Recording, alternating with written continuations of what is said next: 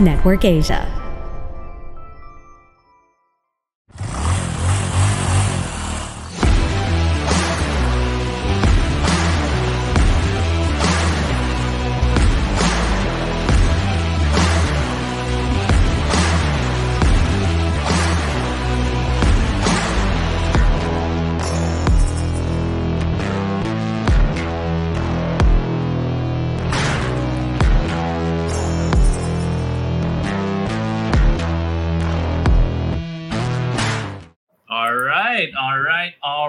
Welcome to another episode of Tunay na Rider. Para hindi nakakahiya. O, lima na. O, lima na. Thank you.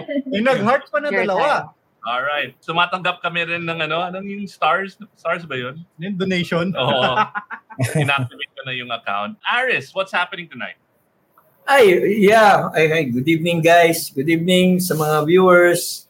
Yesterday was a big day for, you know, motorcycle media. Because nag-press ko nitong uh, Motorcycle Development Participants uh, Development Program Participants Association, also known as MDPPA. Ito yon apat na Japanese brands ang nagko-consist dito. Nag, ano sila nag-report about the sales performance nitong Honda, uh, Yamaha, Suzuki, and Kawasaki in not that particular order ha. Ngayon, ang, ang uh, interesting, these four Japanese brands, they call this the big four eh, Japanese brands, they sold a total of 1.54 million total bikes in 2022. Yung 2021, they sold 1.43 million units. But kung talagang nagko-cover kayo ng ano ng uh, industry reports na ganito, I can say na malayo to sa target nila kasi nakatikim na sila ng more than 2 million during the pre-pandemic times. Kaya malaki pa rin nahabulin nila. And, you know, I don't think it's about the demand. Demand for Japanese bikes. I have a feeling na talaga nagka-catch up yung mga tinatawag nating et cetera eh before. Yung mga Chinese brands, other brands na may scooter na sila. And also, yung ano pala, all of your big bikers, di ba? Mas ma owners din ng big bikes. And I think it's interesting to say, to highlight yung report ng MDPPA na compared sa 1.54 million na nabenta nila, which consists about, you know, majority, a big majority are small bikes, 400cc below. Ang total sales ng big bikes ng apat na ito is only 12,000 622. Parang marami yung market ng big bikes, no? Yeah, yeah. Pero alam mo, tanungin mo yung ordinary people. Pahulaan mo sila. Iisipin nila, ah, yung big bike, siguro yung total, kasi ang sabi ng LTO, three years ago, ang registered motorcycle sa atin, 18 million. Para yung mga ordinary people, tanungin mo sila, pahulaan mo, Oy, ilan tingin nyo ang big bike sa Pilipinas? Mga 1 million, sir? So, Alam mo ba, eh. Ang yayabang ng mga naka-big bike eh. Lakas ng oh. ilaw, ang may, ang lakas ng mga horn.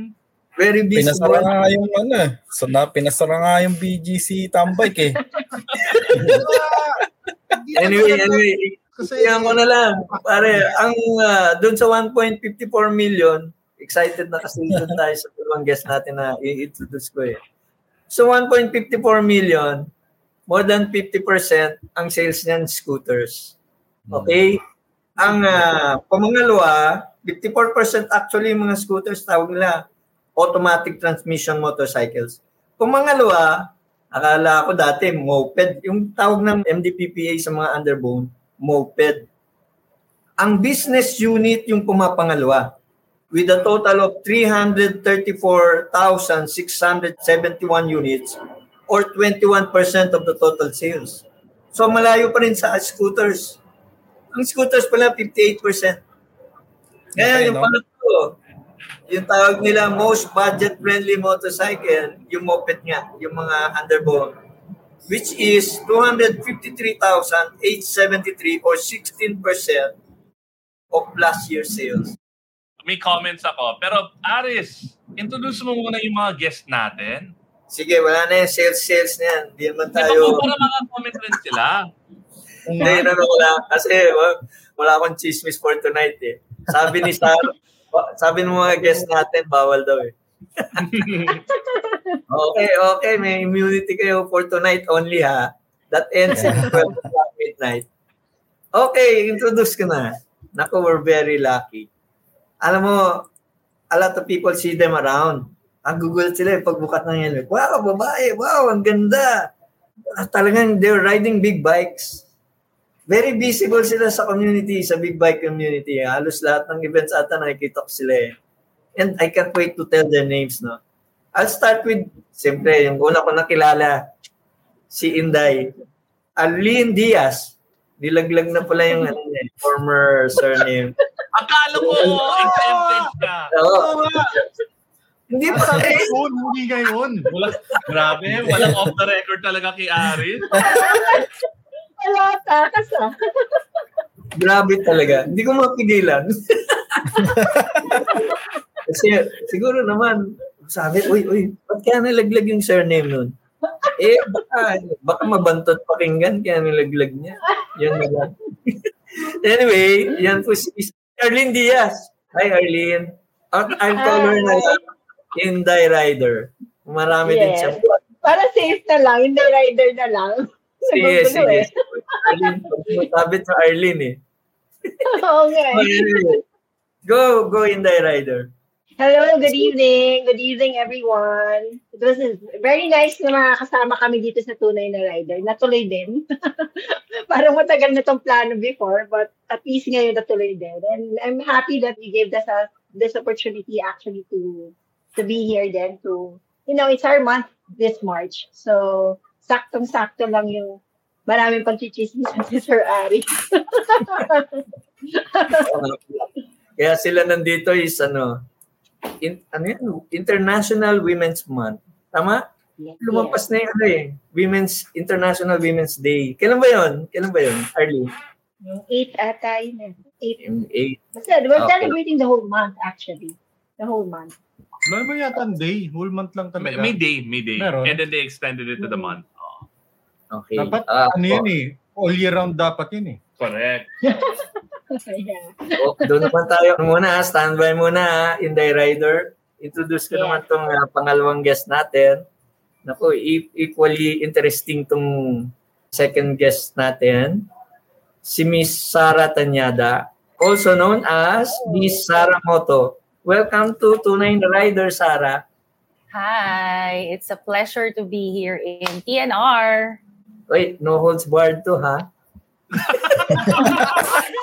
Kuya, kinakabahan talaga ako sa iyo. Hindi, hindi, biro lang, biro lang. Wholesome tayo, wholesome. Kasama. Women's ano month ang pag-uusapan natin. Oh, Yeah. sino munang unang gusto magtanong dito sa dalawa? Ay, I, I I have a simple question, what which is what we ask all of our guests. How how did you ladies get into riding? Mm. Inday? At early. Yeah. Well, I actually college college days pa rin I do scooter already eh. But I, I started uh, uh, mga last year. Uh, last last year lang. anyway, I started really riding 2019. 2019 lang. Already a mom, married na and everything. Kasi nga hindi ako pinayagan ng parents ko nung before if I, I wanted talaga the big bike. But I learned my, I was influenced by Bikers Unlimited. The group. Ah. Nila Pipoy, nila Papa Jeff, yan. So, they were my friends nung college. So, OBR, OBR lang ako sa kanila nun. Then, hindi nga ako pinayagan. So, I, I pursued my dream of riding 2019 na, prior to pandemic. So what what was the catalyst? What made you think, you know, 2019, I want to ride? Um, though because my kids were already big, mas malalaki na, may time na. May time na mag-aral, mag-train. So we, I went into Honda training.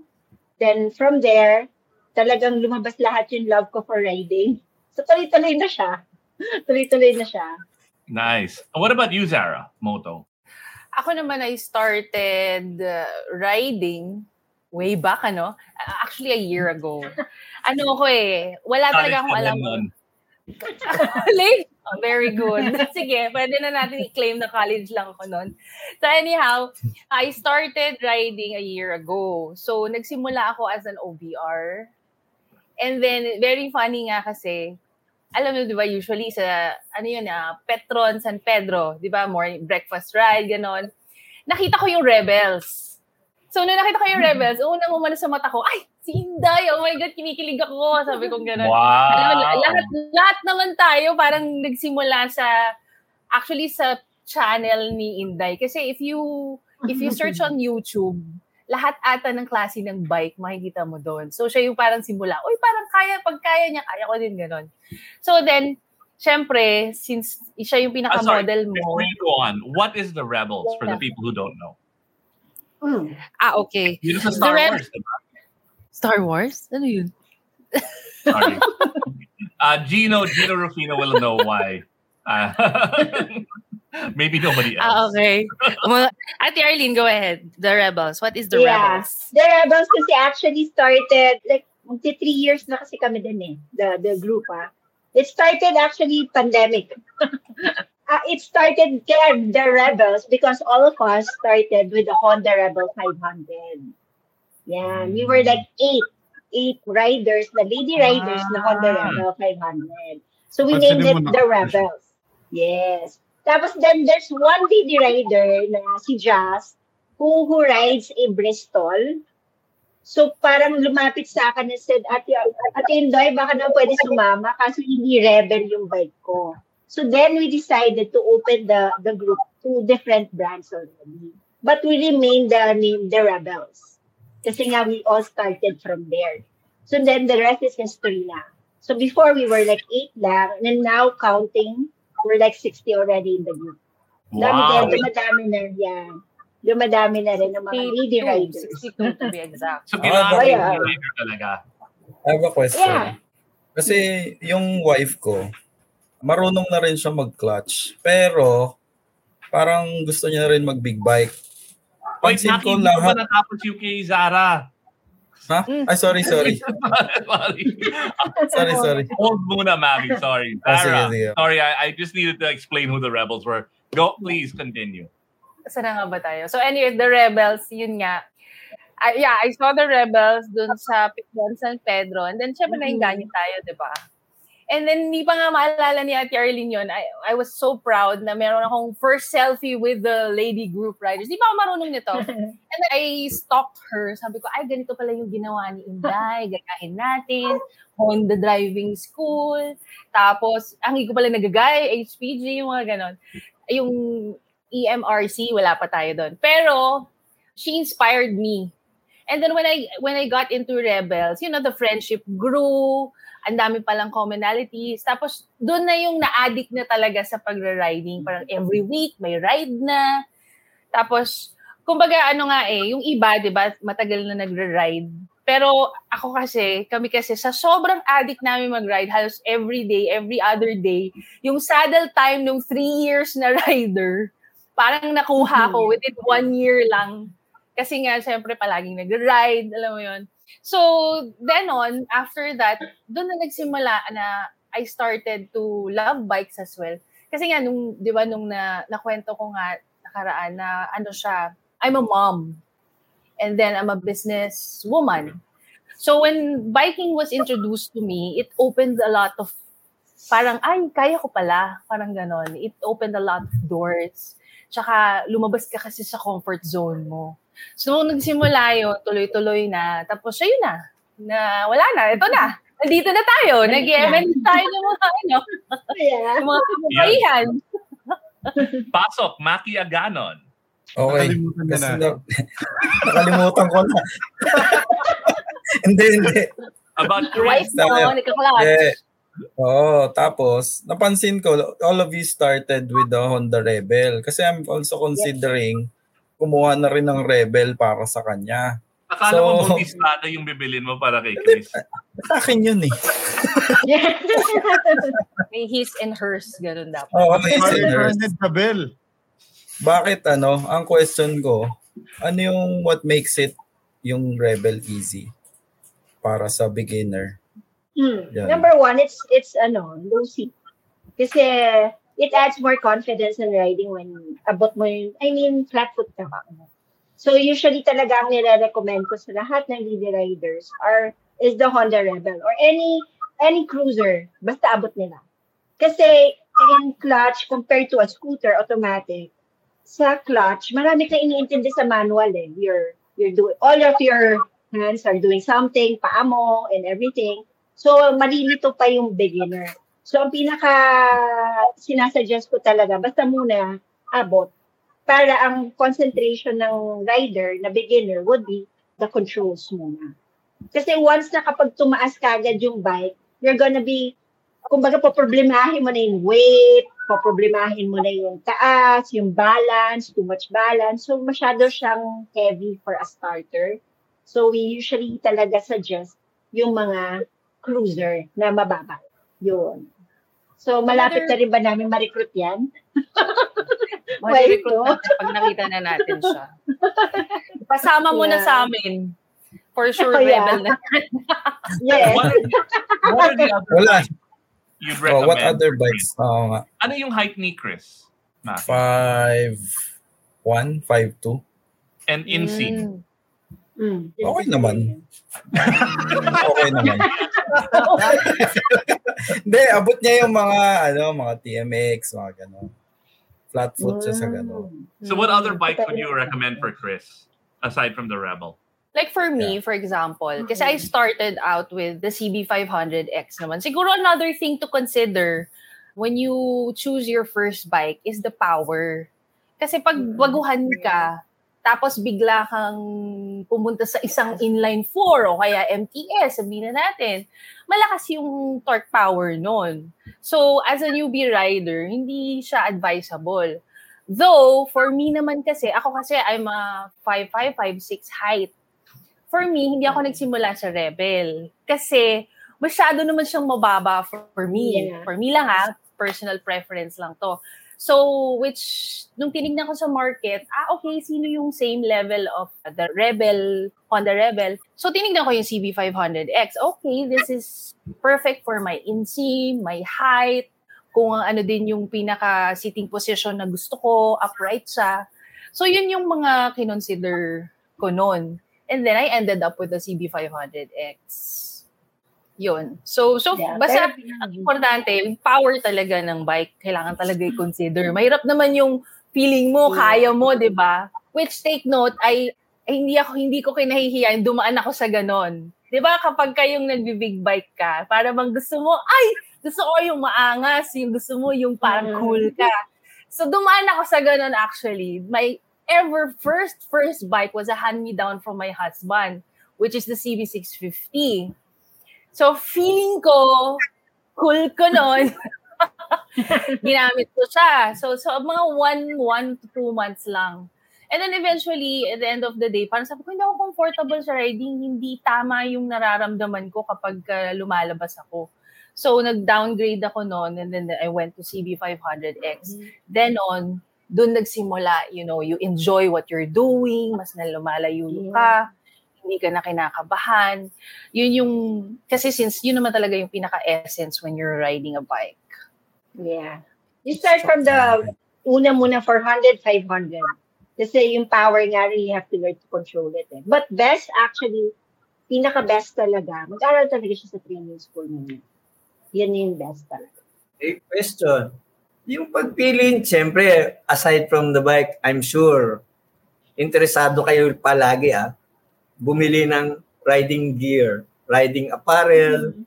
Gaano katagal kayo pumili ng apparel compared to buying a party dress? Pareho lang ba? Yung, anong ko matagal kayo pumili, di ba? Sa, sa katagal kayo- Yeah, sa gear, sa gear. okay lang kasi syempre kung ang bike mo cruiser, dapat terno din yung dapat mo di ba, yung gears mo. Or kaya naman pagka adventure, dapat rin yung boots mo. Yung mga ganon. Parang ano din. Parang Parang lalaki dress na. up din. Oh, matagal pa. Mas matagal pa yung lalaki. Mas, maart, mas maarte ang lalaki. Totoo yan.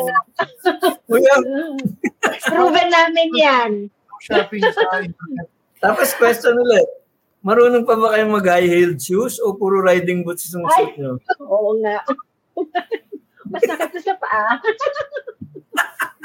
Parang masakit na sa paa, Sir Aris. Pakita nyo naman mag-high heeled shoes kayo paminsan-minsan. Si, si, Like Aris, adventure bike, eh, no? si Aris, nagtanong kasi sa motor niya, nag-high heels yan eh. Oo. yung Lady Gaga shoes. Lady Gaga eh. Yung may platform mo yun. Ay, kabay nga teacher siya, Sir Aris. Alam mo yung, eh. yung explanation. natin mo. kung bakit kailangan nagpa-platform. Yeah. Kulang ba sa ano, kuya? Ay. Kulang sa, ah, Kulang kulang sa tulog. Kulang sa tulog. Kulang sa tulog. May tanong si Gino. Inday, what was the most important thing you learned sa HPG course? Ah, sa HPG.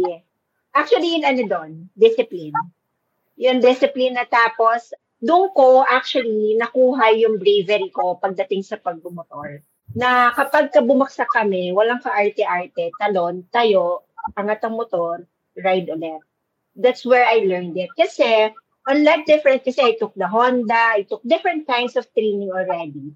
Yung iba kasi, like the Honda and other schools, kliyente ang dating mo eh. So parang careful sila magpagalitan ka, mga ganon. Sa HPG, wapakels yun. Lahat kayo pantay-pantay. I didn't even know that beside me was like, ano na, attorney Magno, assistant um, NBI director na ngayon. Kasi everyone was parang pantay-pantay kami. Colonel na yung katabi namin, pero hindi namin alam pala, colonel na pala siya. Alam mo yung ganon. So, discipline number one. Tapos yung under pressure, you get to learn under pressure kasi nasisigawan ka. O, tapos yun ano mo, tapos yun yung pagiging brave mo rin and courageous dun sa pagmumotor. Kasi habang pag nag-iikot-ikot kami, nagdadress, sisigawan kami, baliin mo yan, mga guys, susundutin pa yung bewang mo para mag-riding formation ka. Pero ano rin din, it works eh. Kasi lahat yun ng gumagraduate ng Tiger, matatapang, matapang sila sa daan. In a discipline way, ah. Yung iba. yung iba. Oh, yun. Yun ang natutunan ko lang doon sa, ano, sa HPG din. Hey Uh, guys, it's different. uh, talking about, nabanggit na natin yung HPG. Pinabilib lang, I can't help but, you know, uh, mention this. Pinabilib ako ni Arlene. At the height of the issue dun sa Wangwang, Mm. ano to eh, uh, rebel, rebel event to na in-invite ako ni Arlene. Yun ang tinanong ko not about the event. Because masyado nang maraming nagagalit na motorist. Yung mga ra- graduates ng uh, HPG course gumagamit ng wangwang.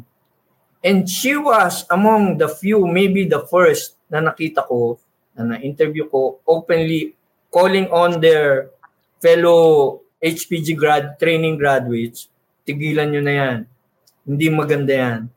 She was so courageous that time, nobody sa mga graduates na magbanggitin yon si Arlene said, Uy, mga kasama ko sa HPG training, tigilan nyo na po yan. Eh anong Wow. produkto ng initiative ni Arlene ngayon yun? Bawal na talaga ngayon. So, Yes. si Arlene was the first na nagsabi nun na naaalala ko. And she was very Kasi I, courageous. I felt eh, I felt people people do the HPG because of that privilege na yayabang sila sa daan. The purpose of HPG for it to be open to civilian was actually to impart the discipline sa road safety. Sa road din. Diba? Hindi, not to take that name and be proud of it and use it against kapwa road user. Yun lang naman din ako. Sa akin, Wow. parang sa akin, nag-aral ka sa HPG, swerte ka kasi you're supposed to be endorsed by somebody there. Eh. Hindi ka basta pwede makakapasok kapag civilian ka. So, para sa akin, you have to be grateful na ikaw nakapasok ka, nakapag-aral ka doon, they imparted their discipline on road safety sa'yo. Huwag mo naman natin gustuhin. Yun lang naman sa akin. diba? Um, Kaya they, they, they do not allow na to wear the stuff eh. Na parang ano, yung mga uniform, ah, minsan hindi na. Emblem. I have a question about, ano, so in the Rebels, bawal yung wangwang. Walang nakawangwang doon. Ah, wala po. Wala po. So, Kasi have hindi a- naman, wala naman. Walang, wala sa aming ano eh. Nasa Or Naka-GS. also, ano, Yes. Naka, naka-GS naman, meron. Pero walang wangwang. Marami. Ay, marami. Hindi complete Ah, yung outfit. Oh, wala nga. Walang nakawangwang doon. So, Walang- may Kung tanong meron si na Yana. siguro, hindi namin alam.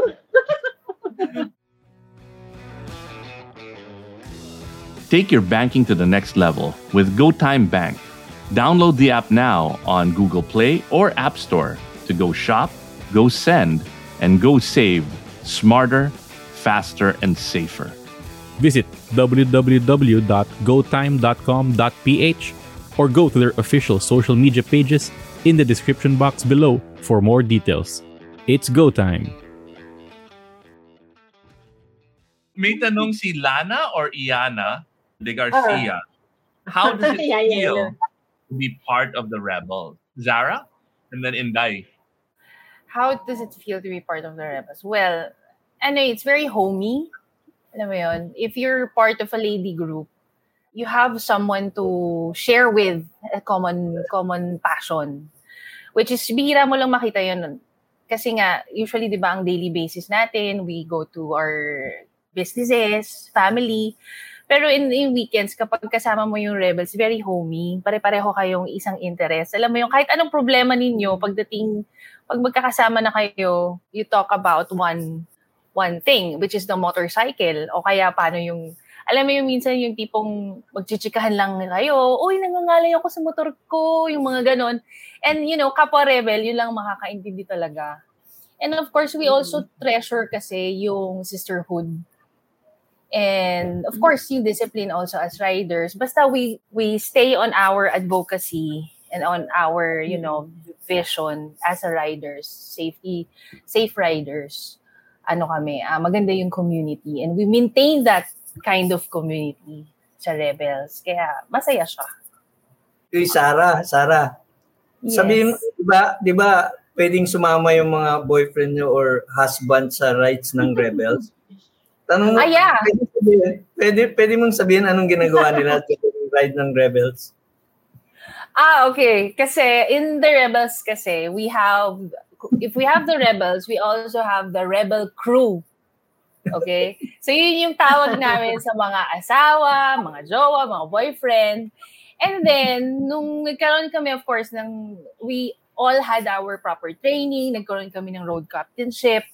So, if you're a part of the Rebel, automatic na yan. Kapag meron kaming ride, we ride as a group. So, staggered yan. So, ang mga asawa namin, kunyari, kung magkakadiretso kami, ang mga asawa namin, nasa likod yan. Huwag niyo kami pakialaman. Yeah. Kasi, Yung, ano, kumbaga, yung, yung sagot lang ni Yana or or Iana is hindi ba reballs? Oh, yeah. Rebels. So, tawag yung Rebels and Rebels. yeah, yun, yan kasi ang biroan namin. Pero in the end of, ano naman, may meron niyang shirt yung mga Rebels crew namin eh. Kasi we we recognize them. Kasi Yeah. eventually, sa riding, yun naman talaga yung first trainer namin. If you have a partner or a husband with you, yun talaga yung unang trainer namin. Pero we encourage nga yung mga ladies namin to join the the group tapos to ride with us kasi doon nabibuild yung independence ng isang rider. Yeah. Ah, Lalo na kapag lady rider. Kasi normally we tend to be dependent eh kung sino yung kasama namin. Pero pagka kasama sa mga rides namin, we instill that confidence dun sa kapwa rider namin. If possible pa nga, may body eh. Para bang, uy sis, dikit ka sa akin, yung mga ganun, ako sunod sa'yo, yung mga ganun sa staggered formation. And then, eventually kasi, if you ride and ride as a group, you shadow who you are in front of. Kung sino yung rider na nasa harap mo. Tapos eventually, habang tumatagal, nagiging ganon ka na, nagiging pabilis na na pabilis yung speed mo, yung mga ganon. Hindi ka na yung, tam- pasok ka na sa pacing ng ano ng grupo. Yun. Yeah. Thank, thank you, Sara. That's the point kasi of ano eh, we implemented the road captainship dun sa group namin. Kasi before, when we were riding, parang binabantayan ng mga asawa yung mga wife. Witness ako dyan. Kasi nung nag-uumpisa yan lahat, usually I would really be patient with, with newbies. Na naririnig ko nag-aaway sila mag-asawa. So baka mangyari yun sa'yo, Makimoto. Sinisigawan ni asawa, push, push, mommy, push, oh, ganyan, ganyan. So ang nangyayari, hindi lang na natututo yung babae. So we we really encourage na you join us and ride with us kasi mas nakakahugot sila ng strength kapag kapwa babae ang karide nila. Kasi kami, pag nag, kunyari ako, ginabayan ako na rider na bago, I will just teach her how to do it, but not on a point. Kasi iba, eh, iba yung patience ng asawa dun sa kapalady rider. So yun, until ah, pero magugulat kayo. Dati, ayaw nilang iwanan. Ngayon, yung mga babaeng asawa na nangiiwan sa mga asawa nilang lalaki. Ganun na nangyayari ngayon. Tama. Yeah. Tama. Kaya Kaya dati, Yeah, pag so nag-ride kami, ano eh, ako yung nape-pressure eh. Kasi gusto niya mabagal lang eh. So ako, kailangan bagalan ko rin. Yes. Yes. So, sabi, may matyaga kami dyan. Matyaga kami mag mag-antay kung let's say yung pace na is this much lang muna. We have riders who will go body with her. So yun yung kagandahan na we ride as a group. At the same time din yung mga asawa dati takot na iwan sa amin. Ngayon, ginagawa na kami babysitter ng mga lalaki. Iwan ko na yung asawa ko dyan sa inyo, bala na kayo. So ganyan na nangyayari. That's why we instilled talaga the road captainship. We ride as a group because we're moms. We have kids. So we have to be be back home ng safe then. So, yan on. Yan yun, yan yun namin sa group. Sir, Inday, yung mga husband at boyfriend pwede magsalita during ride o tahimik lang sila? Wala. Kasi ano, be- be- before kasi I wasn't, I was very strict na now. Kasi when I do the road captain, very strict ako. Kasi ang nangyari sa amin, magkakasama kaming lahat. Kunyari, sampu kaming lady riders. We're trained kasi to do the formation eh. So, I'll road captain, then another lady rider will sweep. Eh, yung mga asawa, pakalat-kalat.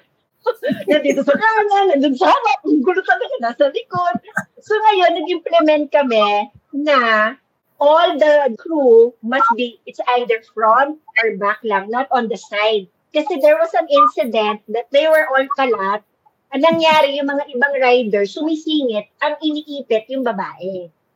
Kasi natatakot eh. So ngayon, we implemented lahat ng crew, it's either you marshal in front or you marshal at the back. No, wala sa gilid. So yun yung ano namin yan. Kasi nga magulo siya eh. But because of that, na napupuri kami dyan kapag ka nandiyan kami sa highway, nakikita nila puro babae, mga buhok nakalugay-lugay na ganyan. Tapos ang ayos-ayos namin.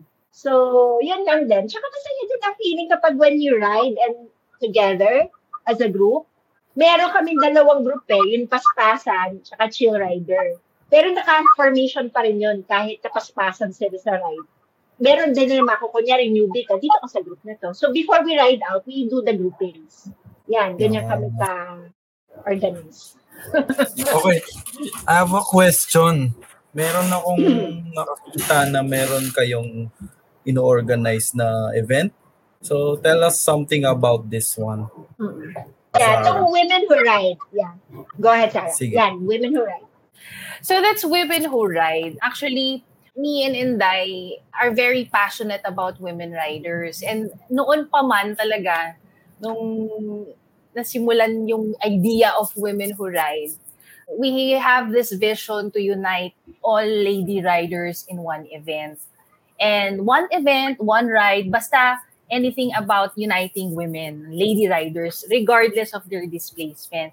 So this March 26, we are inviting everyone, all the lady riders. Actually, marami rin nagme-message sa akin kung pwede daw sumama yung mga yung hindi lady rider. Of course. Ayan. Of course, lahat. Tama. Lahat pwedeng sumama. We're inviting everyone mapa-scooter or big bike siya na sumama dun sa event. 3 o'clock, we'll be having a motorcade. Uh, it's parada of all bikes. And then after nun, 5 p.m. naman sa Harbor Square. Yun. the purpose of this ano event is actually to unite everyone. So this is regardless of small or big bike ka, pinagpapagsamahin namin lahat-lahat. Kasi we had this before last year eh. Me and Zara and Yana before had this first test women who ride event. And ang nakita namin, we had like 100 110 lady riders who attended and plus 200 plus male riders who supported. So dito nakita namin kung ang mga lalaki, kapag nagtambay sila, wala sila yung mga nandito sila, ipayabangan ng mga motor, rev, rev, rev. Iba sa babae. Puro, Chika-chika, chika-chika, naiiwan yung motor doon sa gilid. Tapos lahat, fellowship siya talaga. Kasi it's, that's where we make we get our inspiration and, and empowerment with each other. Yung mga small bike, na-inspire sila sa mga babaeng naka-big bike. So, that's how it, this is event nito. Itong un- uniting everyone will be regardless of brand of helmets, brand of bikes. Basta lady rider, sama-sama. Yun yung aming ano, advocacy. Feeling ko mas marami nag-aaway, hindi big bike, small bike, pero Evo Spider Gilly. Feeling yun, Oh, yun oh, ang mut, usapan. mutik Yan na. chismis. Ayan na. Verified ba yan? Kaya natin siya eh, this, this is uh, uniting everyone regardless of brand. Yan. Dapat malinaw, ah. Malinaw yan. na Uniting na everyone. I would like to add din, ano, the advocacy, our advocacy of me and Ate Arlene in the rider started way back before. So, yun nga, yung first event namin was organized by us. This time around, which is in March Yeah. 26, we were supported by Motorismo. For everybody's information, Motorismo Philippines is a travel travel and tour. Kumbaga, you enjoy the Philippines with your two wheels. And then, nakita namin yung camaraderie with, among women na which is sinuportahan din ni Motorismo. So, this will be most likely a Women Who Ride Motorismo Grand Tambay. And also, dito sa Yeah. event din namin na to, we'll be showcasing yung mga lady riders, you know, na inspiring, nag-inspire talaga sa mga kapwa lady rider din, mga adventure riders. Kumbaga, adventure are in is in our hearts na eh. So, we're very lucky enough that Motorismo gave that opportunity to us kasi nga eventually napagsama-sama namin lahat ito. If you can expound on Motorismo, because Gino Rufino asked, ano yung bucket list destination ninyo for Motorismo? So are you part of Motorismo also or is it a separate entity? Yeah, we're parang partners. We're partners. Ah. You're ambassadors din of Motorismo. So what what's the bucket list destination? Well, actually, it's gonna be next month. Palawan. Palawan. That's a lot. Yeah. Yeah, ang dami. kasi siya every Dami. month. Every month, there's a different loop. Like, tomorrow, will Zara and I will be at Mindoro. Oh so, wow. next month, there's gonna be Palawan. Next, another Palawan. month will be Bohol. And iba-iba, iikutin kasi yung buong Pilipinas. It's, you know what? This is so, uh, ito yung combination na maganda eh. Di ba ikaw, you learn how to ride, you watch moto features, so you know now what kind of bike you ride. Now you wanna go places, so there's motorismo showcasing new places you can go to. And at the same time, other than that, kung bago ka lang din, or in partnership with din also with Motor Clyde, a training school. So parang nagko-complement lahat kasi ng mga nakaka-partner namin ngayon. Motor Clyde, Motorismo, and now Women Who Ride. So we complement each other. Eh. So you train so that you can ride safely on these tours. So parang ganyan yung compliments namin. A whole ecosystem. Speaking of Yeah. Motor Clyde, Mackie, there was something you invited us to, diba? Yeah, I think it's the Motor Clyde Skills Challenge. Yep. That would be next. Oh, so we got Kasama invited kami there. dyan. Ah, you'll be there also. Oh, yeah. Lal- lalaban si Nakita Ate tayo. Arlene. Yeah, Oh. we're, we're, we're gonna compete. Yeah. I think this is like a uh, parang gymkhana, if I'm correct. Yeah, yeah, Gymkhana, it's more of more of precision riding yun. Yeah. It's a very unique thing. Hindi yan about speed, di ba? It's about total control. Tama ba, Sarah, Inday? Yes. Yes, Maganda to. exactly. Natumpok Di ba? na po. Skills before speed. That's tayo. Maganda to. Hashtag that. Can Yeah, more po dito. it's, it's, it's gonna be on March 25. The, a day before then, um, the Women Who Ride. Magkasunod yung mga events eh. Hosted by, also partnered with Motorismo din yung, yung event na yun. Yes. Ah, awesome. You guys So, how- Sa ano to? Yeah. Sa, Liwasang sa- Ulalim at CCP Complex Pasay. on Yes. March 25. Yes. Oy, may, word, may word na international yan ha. I think they're expecting uh, uh, foreigners to join that ano competition. Ganda nito. Exciting Kasi Exciting. first time kong ano, nakita yung ganitong klaseng event is sa Yun, KTM. ah, national pala, national. I'm sorry. Ayun, no? National. National Motorcycle Skills Riding Competition. Yes. Solid yan. Yung nakita ko before is yung KTM Duke Hana. So I think ang dami ding sumali dyan. Si Gaki was there. Tapos Luzon, Visayas, Mindanao was participated. So sana malaki din yung maging event na to. Kasi ganda to eh. Skills eh. Parang parang ito yung tinuturo din sa HPG, no? Parang parehas. Yes. Yeah, al- yes. Al- alam mo, I suggest, I would suggest sa Motorclide, they come up with an instructors category para Yeah, malaman they natin. will- Meron? They will, Meron? they will have in the future po. They'll be training coaches also.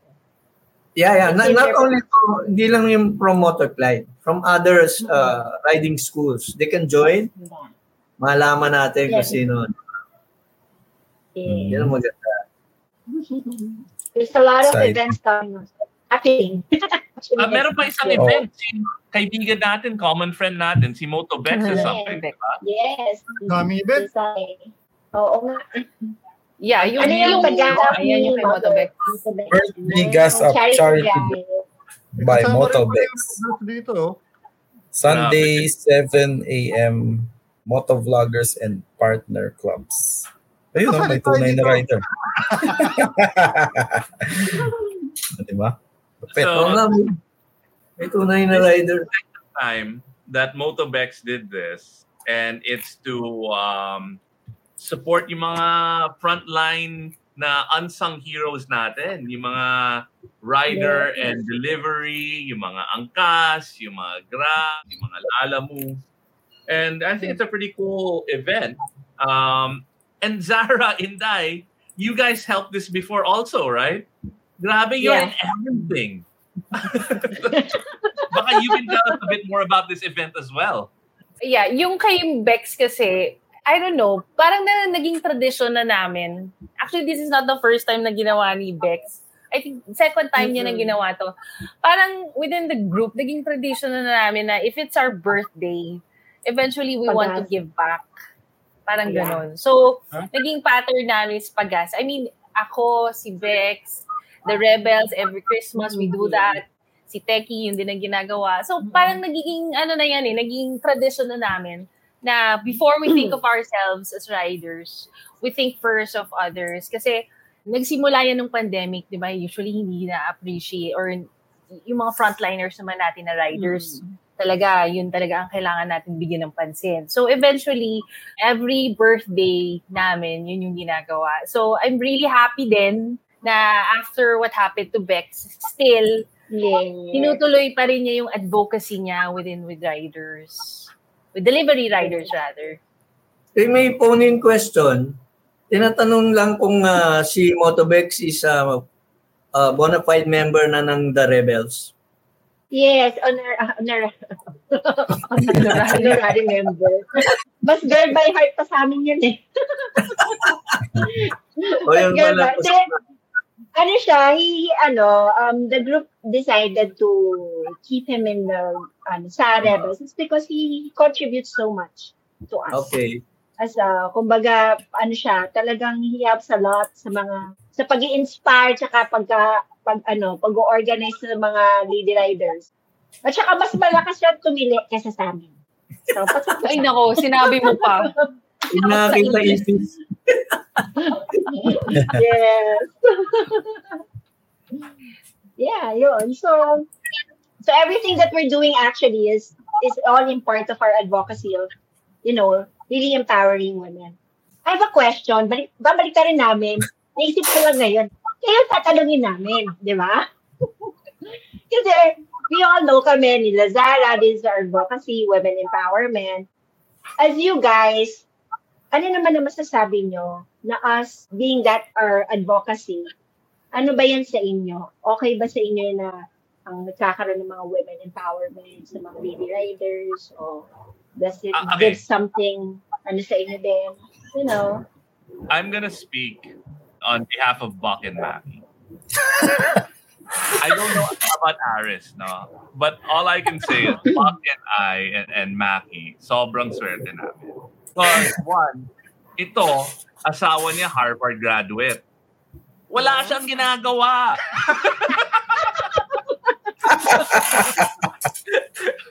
At ito, si Maki, si Maki, alam mo yun, yung wife niya is like a executive in ano, Sun Life, Sun Life ba? Yeah. So she is the one who powers his dreams. right? Ako, my wife, actually maswerte si Bakit si Maki. O hindi.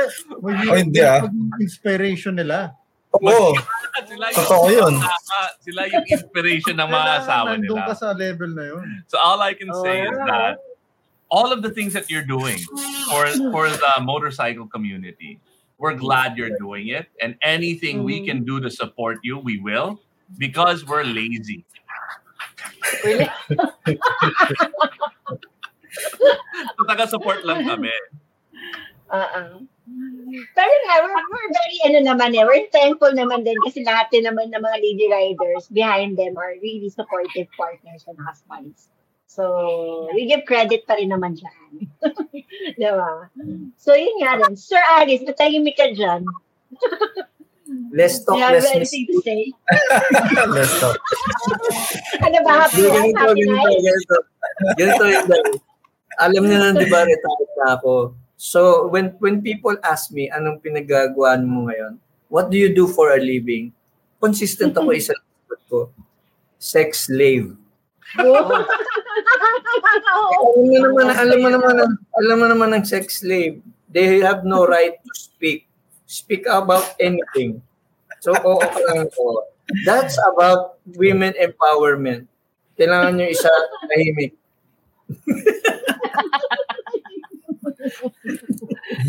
Pero congratulations. You're doing well. Promoting the inde- independence of the, you know, female female sector. At saka alam niyo, what I noticed in my years of riding, advocating riding safety, pag babaeng pinagsalita mo about yun sa uh, safety training, lahat nakikinig. Pag lalaki, wala nakikinig. Hindi ko alam ba't ganun. Kasi ano, very credible kayo when you talk about safety. Bihirang-bihira ako nakakita ng babae na barubal sa kalye. Ang lalaki, ang dami. No comment. Hindi, totoo, totoo. No. Mag- Maghanap ka ng babae na barubal sa kalye, bil- bilang na bilang. Ako may nakita na ako. Kasama namin sa Cebu. Ano pa yung isa? Ah, di ba? Yung, yung ano, kung saan umiyak si Johnny Uy. Oo. Yeah. Di- First time ako, first time ko nakakita na lalaki ang umangkas sa babae. Tapos OBR. tumitili, ang tumitili yung lalaki. Oo. Oh, Mga si Motobex yan. Hindi, si Johnny Uy yun. Si Johnny ko yata nga, oo oh, witness tayo dun. Witness tayo doon. Oo. Ako, ako sa tingin ko, it doesn't matter kung babae ka o lalaki ka eh. Ang importante dyan, tama ginagawa mo. At Yun. tama ang ginagawa mo sa kapwa mo. Yes. Okay. And Kaya ano naman kami, the ladies are very, you know, thankful then that, you know, guys now, nowadays are very much open. Na kasi it's a men's world before, di ba? Puro kayo lalaki, nagmomotor lang. Now we're, now it's evolving na parang ngayon, natatanggap na rin ng kapwa lalaki na talagang minsan mas magaling pa yung babae mag-ride kaysa sa lalaki. Walang, walang issue. I mean, that's how we naman we want it to be eh. We don't want to be greater than men or greater than anybody else. We just want to, you know, prove, actually, ang pinakaano namin, kaya kami nagra-ride din, we just want to prove to ourselves that we can do something na mahirap din. Parang yung ganon. Kasi bike pa lang, big bike, ang bigat na, okay, magmotor pala. Kaya nga ako nga lagi sinasabi sa mga ibang lady riders, and even the vloggers, ewan ko lang kung may magagata naman sa akin kapag sinabi ko. you don't do to, you don't need to do anything other things to do para mapansin ka. The fact that you're a Yeah. lady rider and you ride a big bike, you're cool already. So you don't need to do any other things. Just mapansin at to be cool. Yun lang yung sa akin. Ayun. O post mo kay Aris, may magagalit sa'yo. Actually, ano nga din eh. Alam mo, yun, Yeah, yeah. actually, yun yung challenge talaga namin ah. I have to be honest. Ma mahirap ang ginagawa namin sa totoo lang, uniting all women. Kasi iba-iba yung generation eh na inaano namin. And also, before hindi ako nag-content creator ah, hindi ako gumawa ng public page. I was, I was a, ano, tahimik akong klaseng tao. Pero when I saw the responsibility and also, you know, the the urge na we have to voice out as ladies kasi we have to maintain that credibility as riders as well. Lady riders, respectable lady riders. Kasi again, it's it's hard to pull out all the kinds of generation in one event, lalo na yung Unity for Women. And then, ang, cha- ang pinaka-challenge talaga is that you cannot, imp- you cannot impress everyone. Pero kahit pa man, you know, with all the chismes and all the things happening, you have to have that ano, smile in your face and then still tuloy pa rin, you have to night everyone. Kasi at the end of the day, it's all about putting value dun sa mga lady riders natin. Yun. Okay, sorry. Going to ba- to the chismis. Is it kasi okay. I'm trying to find the right way of saying this. And also si Inday Rider dropped out. Um, Yeah. But Oo I guess that my question is, yung mga lalaking rider, sobrang na sobrang ng chismoso mga yon. Oo, may kilala ako ganyan. Sobra. Grabe. Alam mo, gumawa pa ng... Di ba? Para lang sa chismis. Para sa lang sa chismis. Oo nga. Ano sama doon? Ano sama doon? Kung sobra na yung mga lalaki, are, are, are you saying there's a lot of chismis then in the lady rider communities that we don't see? Well, And then pwede mo pa i-add si Aris sa mga groups na yan. I, I don't know how to say grabe. it, ha? Malakas, well, kahit saan naman eh. I mean, kahit hindi riding community, may chismis talaga. And then, the, I think what you're pointing out is that may difference kasi ang babae sa lalaki eh. You know? When there's a chismis, pag may chismis talaga, ang mga babae medyo sensitive yan. Very emotional. Alam mo yun? So, it's really hard to deal with that kind of world. You have to balance everything. And then kami mga girls, alam mo katulad yung sinabi ni Ate Arlene, ni Inday Rider kanina, na pag nag-ride, pag nagsasama-sama kami, pag mga lalaki, usually you talk about your bikes eh. Pero pag babae, as in, ang lakas-lakas, nagsisigaw, nagchichismisan, nagkatawanan, palakasan ng tawa. Ganun yung ganap. Hindi ako ganun eh. Tahimik ako pag ano. Pag na-overwhelm ako kasi yun nga eh, you put to, you put together all empowered women in one place. And that's hard to play with, sa totoo lang. Pero if you have that advocacy by heart, yun yung yun yung gusto naming iparating ni Ate Arlene eh. Na regardless of whatever drama, regardless of whatever man yung personality mo, you have that community you can lean into.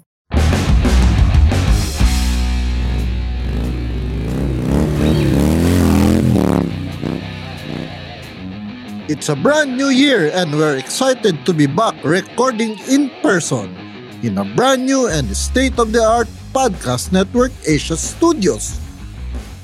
If you're a podcaster that needs a place to record and be assisted by the best podcast producers, you can book your studio time at at studios.podcastnetwork.asia to get the best podcast experience like us. Soon, we will also be live streaming and recording our episodes with a live audience so you can interact With us and our guests as we record live. Slots are limited! To get access now, go to pnalive.com and we'll see you in our next recording session.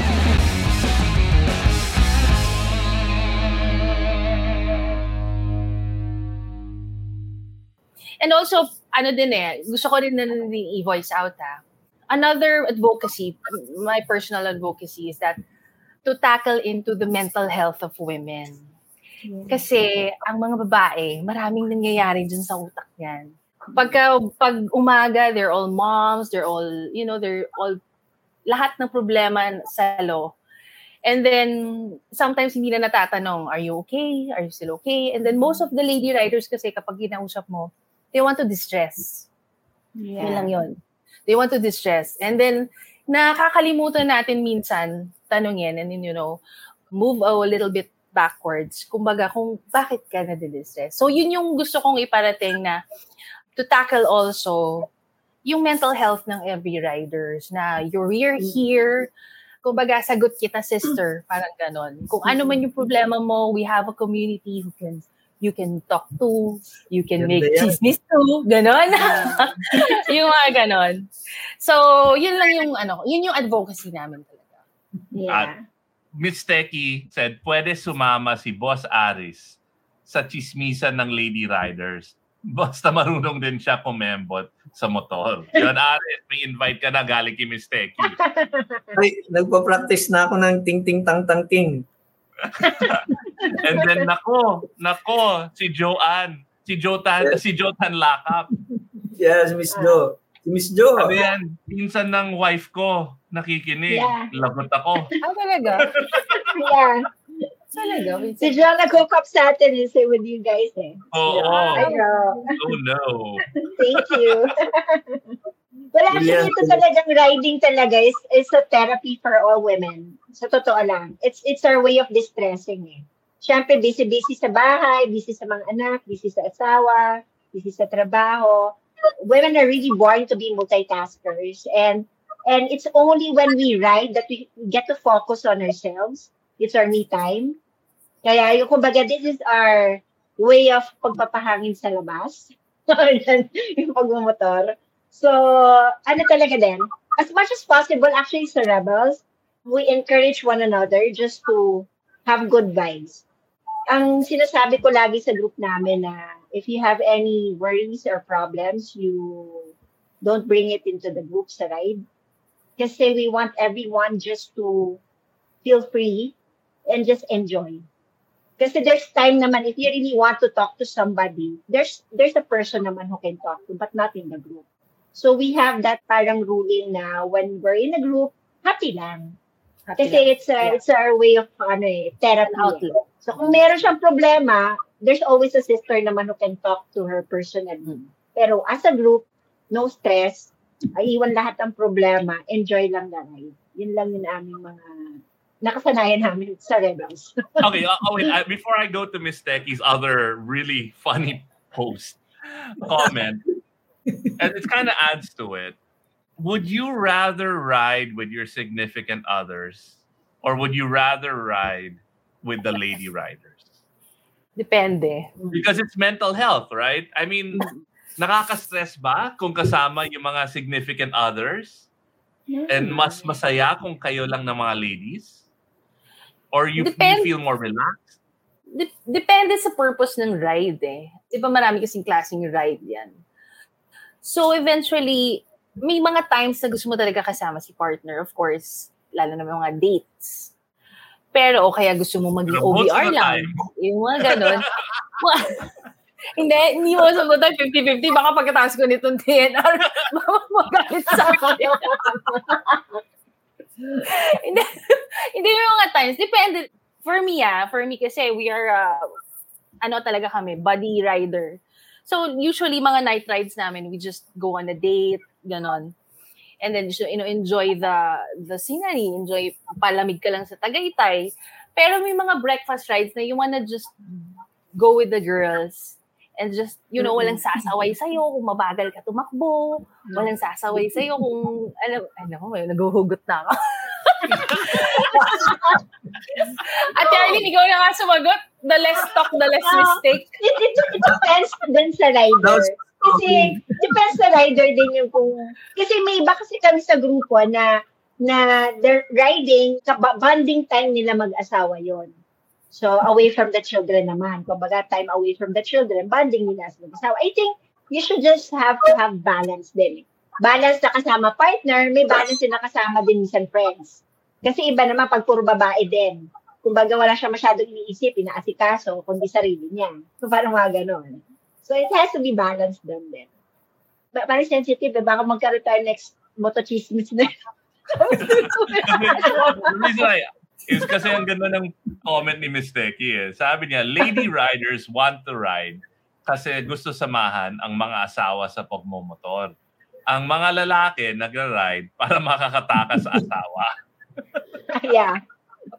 Actually, madalas yan naiiwan yung mga asawa sa amin eh.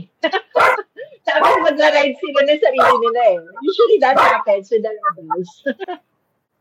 I notice, Arlene, pag minsan may kasama kayong ano, yung Rebels Crew, Rebels Crew, yes. tama ba yung pronunciation ko? Rebels Crew. Yeah. Ano, Rebel. na nasa ano sila, lagi nasa four wheels, parang bawal sila magmotor. May time nakakotse sila. I see Yeah, them nakakotse sila, di ba? Naka-jersey. Tapos Yes. bakit naka, sabi walang dalang helmet, nakakotse sila. Ano ba yun? Sinasabdo niyo yung mga yun? Hindi naman. Sila naman ang may gusto nun minsan. minsan kasi yung iba binabantay yung asawa eh. Hindi mo kailangan bantayan. Backup rider. Ah, baka rider. palit ano, palit ride.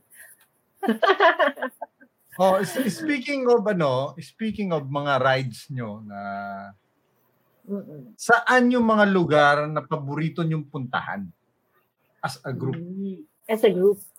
Ma'am Sara. Hmm. As a group, paboritong puntahan. Well, first and foremost, marami kasing klaseng rider. So may mga, ako, kami kasi in the group, we define our activities in different level, uh, different categories. So may mga tambikes kami, short ride, long ride.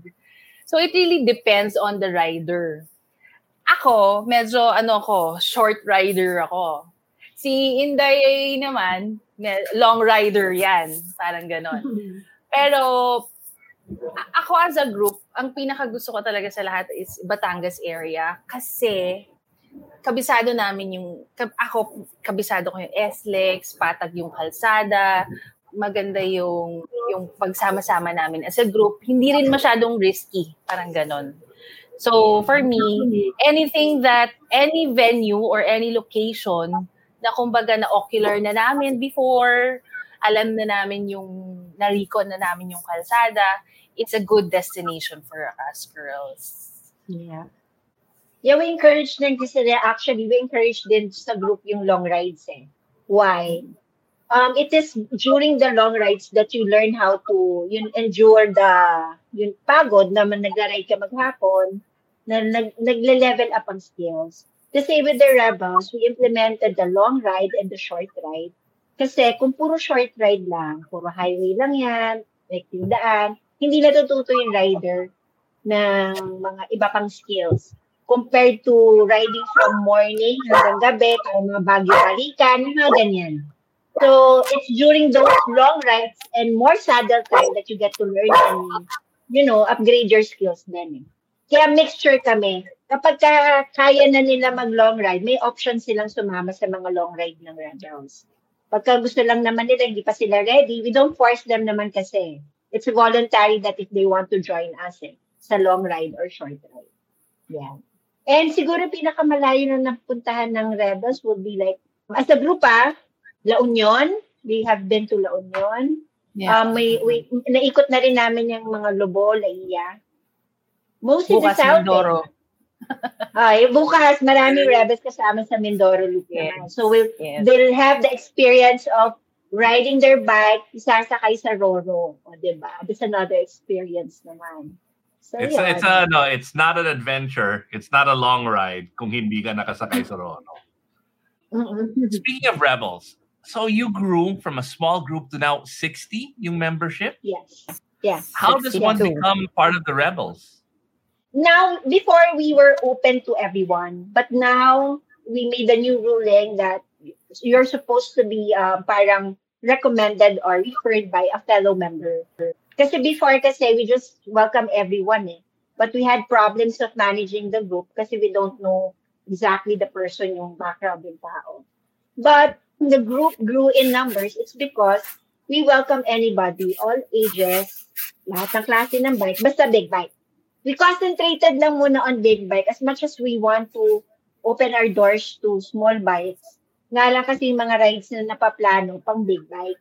May highway, mga ganon. But our, our advocacy in the Rebels is we call it PIES, P-I-E-S. Because it's it's brought the group was brought about by our passion for riding. We would want to inspire each other and empower all lady riders. And of course, yung safety portion ng safety pa rin, nandun pa rin sa mga riding namin. Yun yung core values ng Rebels. Uh, g- So, did- we're did- growing in number.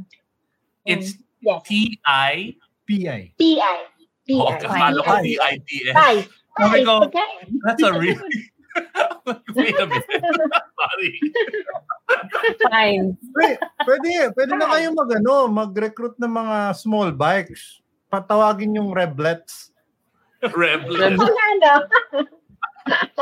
Rebelitas ka, sabi ng iba, Rebelitas.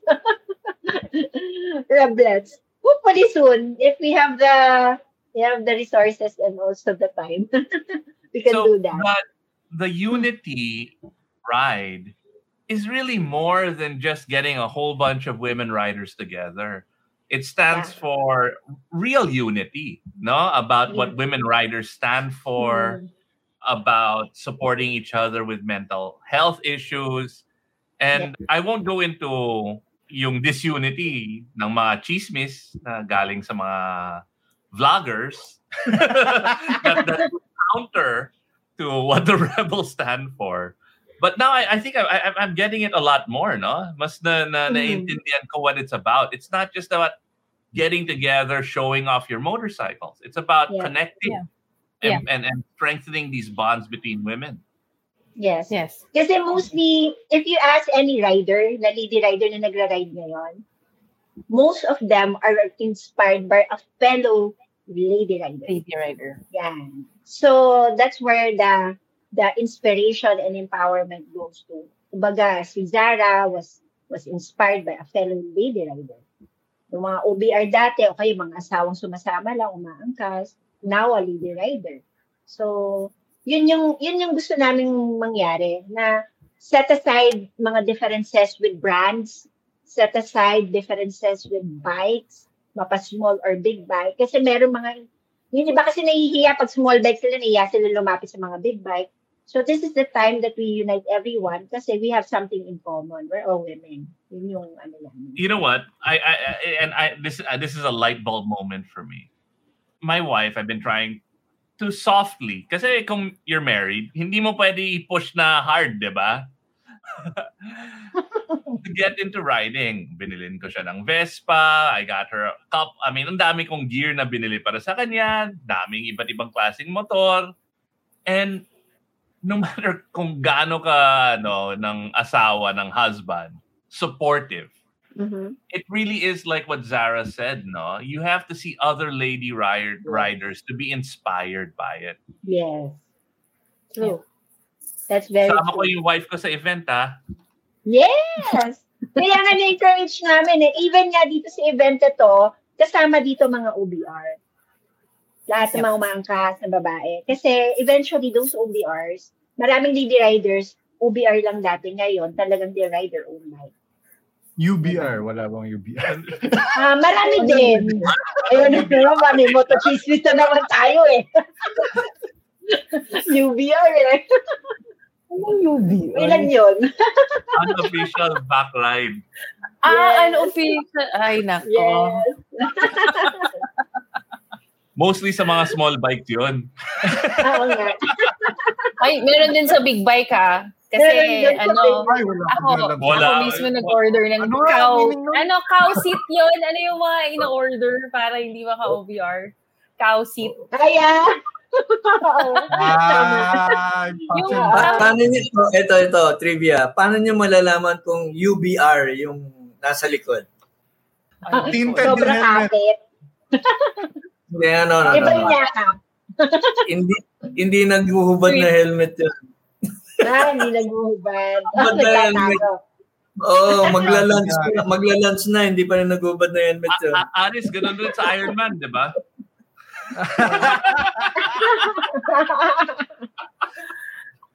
Sumasama ako before we go hindi ako- into a deep dark hole, Sabi ni Mark Badillo, tinted daw yung helmet. Uh, before we go down that path, so can you tell us about the event again? When is it? What's happening? And yeah, in Dyer, Sarah. So this uh this is happening on on March 26th. It's a Sunday. 3 3:30 magsa-start kami sa Shell Ashana. We'll do it as a motorcade to to show people around the community na ito nga we're we're lady riders at marami-rami na rin kami ngayon. And this is produced by Motorismo because we want to you know push tourism then with the the rides that we do. And of course, in with Motorclide then we, wanna push then safety riding for this kind of event. And what will happen? Alam ni Zara yan. Marami. What will we be expecting during the program other than a motorcade? Zara? yeah, the the main event will be happening in Harbor Square. We invited we invited a couple of invite lady riders as well na mag inspirational talk. And you know, just to inspire other lady riders. And also may mga performances din tayo. May ma- meron akong magandang surprise para sa mga lady riders natin. Kaya abangan nyo yan. Kuya Aris, meron Yes. kang imomotok chismis ng araw na yan. Yun na, yun na. Promise yan, Yes. promise yan. yes, we finalized it kanina lang before kasi bukas pupunta na kami Mindoro. So na-finalize ko na yung program and meron akong nilagay na Yes. pa-bonus or pa-supresa sa ating mga lady riders kasi syempre Oh, it's diba? Women's Month eh. Yeah. So Yeah. I want this I want this to be special for our lady riders. I want Yes. them to, to pamper them, you know, kasi yun Yeah. talaga naman ang sila naman talaga ang bida. And of course, Yeah. meron din tayong mga performances from our vloggers and also Mm-mm. uh, we have artists as well to Yes. perform and sing. ito, our sponsor din, we got Unilever to sponsor us female products that we will be giving away to all my- the riders. Diba? Pampam beauty. and of course, we have other sponsors din na talagang very generous enough to Actually, this is one, this is our second time to do this and this is on a bigger scale ngayon. Kasi last year, nasa Shell lang kami, gas station, nag, nag, ano, nag, nag-hold ng event na ganito. But this time, it's much bigger. It's gonna be at Harbor Square. At saka lahat halos inimbitan namin. Pati small bike, lahat ng brands, like the Vespa, Royal Alloy, different Ducati Lady Riders, BMW, lahat. Lahat ng mga group din, we're all inviting everyone talaga for Ito yung araw ng mga kababaihan. Just to enjoy and distress. Ano? Hey, girls, girls, si, si, sino yung ano nyo, yung ah, guest artist? Kasi ang alam lang namin si Rico J. Eh. Parang si, si Aiki. Di namin alam yan. Yun, Sir Ari. Si Aiki. na inabutan namin. Sino yung Aiki? Paano naman? Si, ah, sino ba to? Ah, Folk singer ba to? Or pop singer? Richard Merckx. He's a R&B, ano yan, R&B hip-hop singer. O, di ba? Kaya Ah. mga age ng ano, Wow. ano yan, mga Gen Z ngayon yan. Yes. This is gonna be a mixture of different lady riders, young and the not so young. And mga also pala, I want to I want to highlight it also. The event is actually powered by Motorismo. So I'm Yes. really thankful kay Boss JD for you know Yes. believing on the believing on us and also pinagsama-sama niya natin ang Lady Rider. And also, pwede ko na rin i-thank you yung mga sponsors natin for the event. Yeah. All right, so yeah, so the event is co-presented by Mototech and VS1, of course. Yours truly, and the Rider is also their ambassadress, and also our major sponsors is Unilever and V-Moto, V Rubber Philippines. Thank you. And for our minor sponsors, it's Geely and Juan Life Philippines as well. For our supporters, we have Motor Clyde. Motor Clyde will be also there. They'll be performing their usual safety training. And uh, but the safety high training lang naman is magpo-focus siya on OBRs. Kasi since I'm sure Yeah. most of our attendees also are OBR, so dun tayo magfo-focus on that. And also, I would like to thank Adi- Adahar Dental Cosmetics and yun. Additional pa, Moto World. Yeah. Moto Moto World. World. Thank you so much, Moto World. Yun, thanks, Moto World. So, Thanks, maraming Moto support. All right, as we thank you again, as we wrap up every show, like to ask you what your definition of tunay na rider is. And I'm sure this is going to be a great one. Let's start with Zara Moto. Ano po yung definition nyo ng tunay na rider? tunay na rider is regardless of terrain, regardless of weather, regardless kung ano man yung motor na dala mo, if you have the passion and the willingness to ride on your bike, yun ang tingin kong tunay na rider. Hey. Yun. Ah, Tama mo yung sagot ko. yeah, Ayan. all, all terrain, all weather rider is a tunay na Yes. Um, yeah, rain or shine, mahirap man. At the end of the day, kahit mahirap yung dinaanan, challenging, at the end of the day, masaya yung isang rider. Kumbaga, mahirap pero masaya. Yan ang lagi ko sinasabi whenever we go on long rides and destinations. Talagang kahit challenging, at the end of the day, kahit mukha na kaming, ano, yung hulahos na itsura namin, hindi na kami mukhang fresh. ano, at the end of the day, it all boils down to our love for, for riding. So, ang tunay na rider para sa akin talaga, all-weather din. Same as Zara, all-weather, all sorts of challenges. At the end of the day, nakangiti ang isang tunay na rider. Yun. I also am blown away by this episode Bakit? Because this is iba talaga yung women riders. Si Gerlin or Laza and si Yeah. Jotan Lakap nagpadala ng stars sa atin. Para cash money. Thank you so much. Akala ko ba? Brothers yan. Par pala. yung, yung mga di nagpadala ng stars, hindi kami magka-thank you. Hindi mo pwede heart lang, ganun. Eh, ano lang kay, ano yun, girly at saka kay Jotan lang. Oo, thank you Thank so you. much. Para sa inyong dalawa lang yun. Oo. This show is just for you two. Well, ano, ano Ano ba ah, yung start? ah, shoutout din kay Gerline at saka kay Jo ha. Ano yan, Yes. si Gerline is a racetrack rider. Yes. Si Jo is a boss and Ironman. Ano, tiger. boss ang tawag namin dyan. Lahat ata ng pwedeng Yes. gawin sa buhay, ginawa na ni Jo. Pero again, ano nga eh, yun nga, tunay na rider, regardless of whatever challenge meron ka. And whatever man yung disposition mo sa buhay, basta pag nasa motor ka, masaya ka, napuntahan mo yung mga destination mo, then that's it.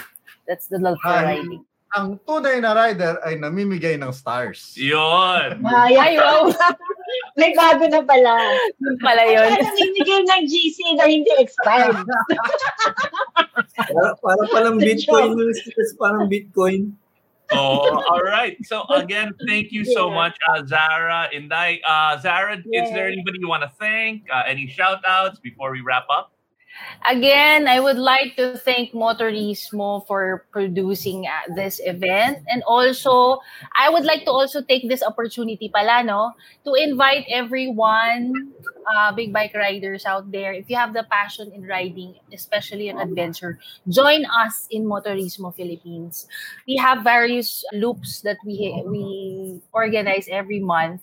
Depende kung anong gusto mo. Kung gusto mo malapit, gusto malayo, we have that for you. And for motorismo kasi, it's all taken care of. We have the coaches, we have the backup cars, we have everything. We have the photo video, gusto mo ng ano, gusto mo ng magandang picture na kompleto lahat. So, yun, I just like to take this opportunity that I'm inviting everyone. Pwede kayong pumunta sa Facebook page ni Motorismo and just inquire about it. Yes. Yun lang. Mhm. And for me naman, I just want to thank also yung Motorismo and Motorglide for always supporting us. Yung group din namin, shout out to the Rebels who is continuously inspiring all other lady riders out there. And I know we're, we're not, it's not actually the numbers, eh. we're not actually after the numbers, but after the quality of members that we're having in the Rebels. And this Women Who Ride, para sa lahat ng kababaihan dyan, para din to sa lahat ng lady riders na kung wala ka pang kagrupo, ito na yung pagkakataon mo na pumunta dito sa event na to and find your own group that you will belong to. that is the point of this ano women who write is to unite everyone and to to feel belong to a group. Yan yung pinaka soul ano namin dyan. And of course, to instill also safety in all our ridings. And and of course then, basta empower them, inspire, and be ourselves. Just enjoy the enjoy life and enjoy riding. So thank you, thank you that's that's from part. And also thank you to Nina Rider for this kind of you know, you, you this kind of podcast that you're doing is also a, a good thing because it's a, a medium where all the riders can learn, di ba, from experiences. Ito rin katulad namin, na-share namin sa mga kababaihan kung ano ba talagang isang lady rider. So, thank you, Dan, for having us. it's a great opportunity for us to chika with you guys. And of course, kay Sir Aris, salamat din. Kung wala si Sir Thank you. Aris, ah tahimik ang buhay. Buhay. Sabihin ko din sa akin. Nagiging makulayan ni Sir Aris. Naabangan ko nga palagi post ni Kuya eh. Ah. Pa- parang Yeah. kaunti na lang ng mga post mo, Aris. Sobra ka na maingat. All right. Again, thank you, Yes. Inday Rider. Thank you. Thank you, Thank you, for everything, not just for being on the show, but for Yeah. everything you're doing for the community, male, female, by and for creating this these movements and these these events and content that inspire women and connects women and supports women. No? I think that's an incredibly powerful thing to do. Um, alam mo, kami sa Tunay na Rider, Aris, maybe not Aris, but Maki, myself, and Buck, kami yung ano eh, we are takot talaga sa mga women in our lives because they are much better looking, much smarter, just generally nicer people than we are. So we're always there to support them, and we're very f- afraid of them. May self-preservation ako eh. Uh, so Basta- thank you. Basta ako, less talk, less mistake. All right. See you guys at the event. We will Thank be you. there. We'll bring our significant others. And yes, um, please do. see you next week, guys. Thursday, 8 p.m. Yes. to Rider. God Alright. bless. Bye. God bless.